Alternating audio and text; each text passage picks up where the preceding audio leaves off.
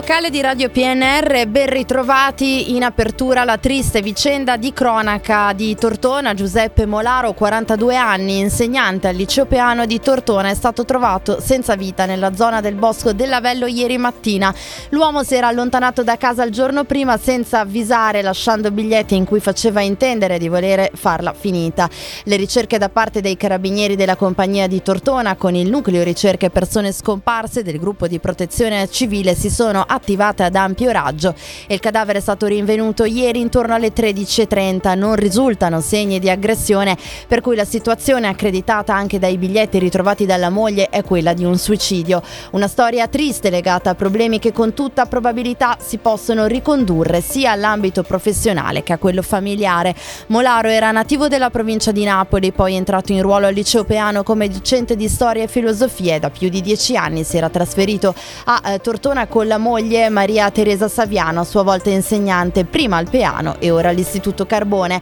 Collaborava con varie associazioni, tra cui il Minifal per il sostegno all'apprendimento di persone disabili, Libera contro le mafie, organizzava iniziative culturali e di tipo educativo in carcere fino a poco prima della scomparsa, aveva regolarmente tenuto le lezioni a scuola. Passiamo a Novi Ligure, si è costituito il nuovo comitato cittadino Occhi sulla città, un gruppo che intende confrontarsi con l'amministrazione locale sui temi che maggiormente interessano i cittadini per avvicinare le esigenze della cittadinanza alle eh, soluzioni percorribili con l'amministrazione in chiave di reciproca collaborazione. Il consiglio direttivo è composto da Fabio Bruno, il presidente, Pietro Matteo Gallo, vicepresidente con delega alle comunicazioni esterne, Daniela Annunziata, segretaria, Enrico Ravazzano, Massimo Tognini e Dante Gala come consiglieri.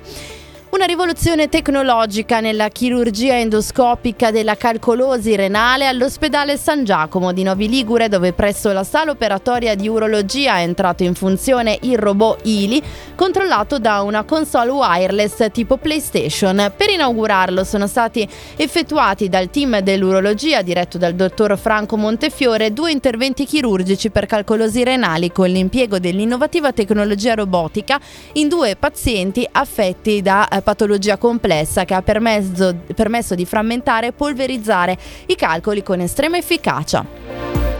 Infine gli eventi, domani iniziano quelli del periodo natalizio anche a Tortona con tre fine settimana in cui in centro città ci saranno punti musicali con artisti di strada, bande itineranti e concertini nelle piazze.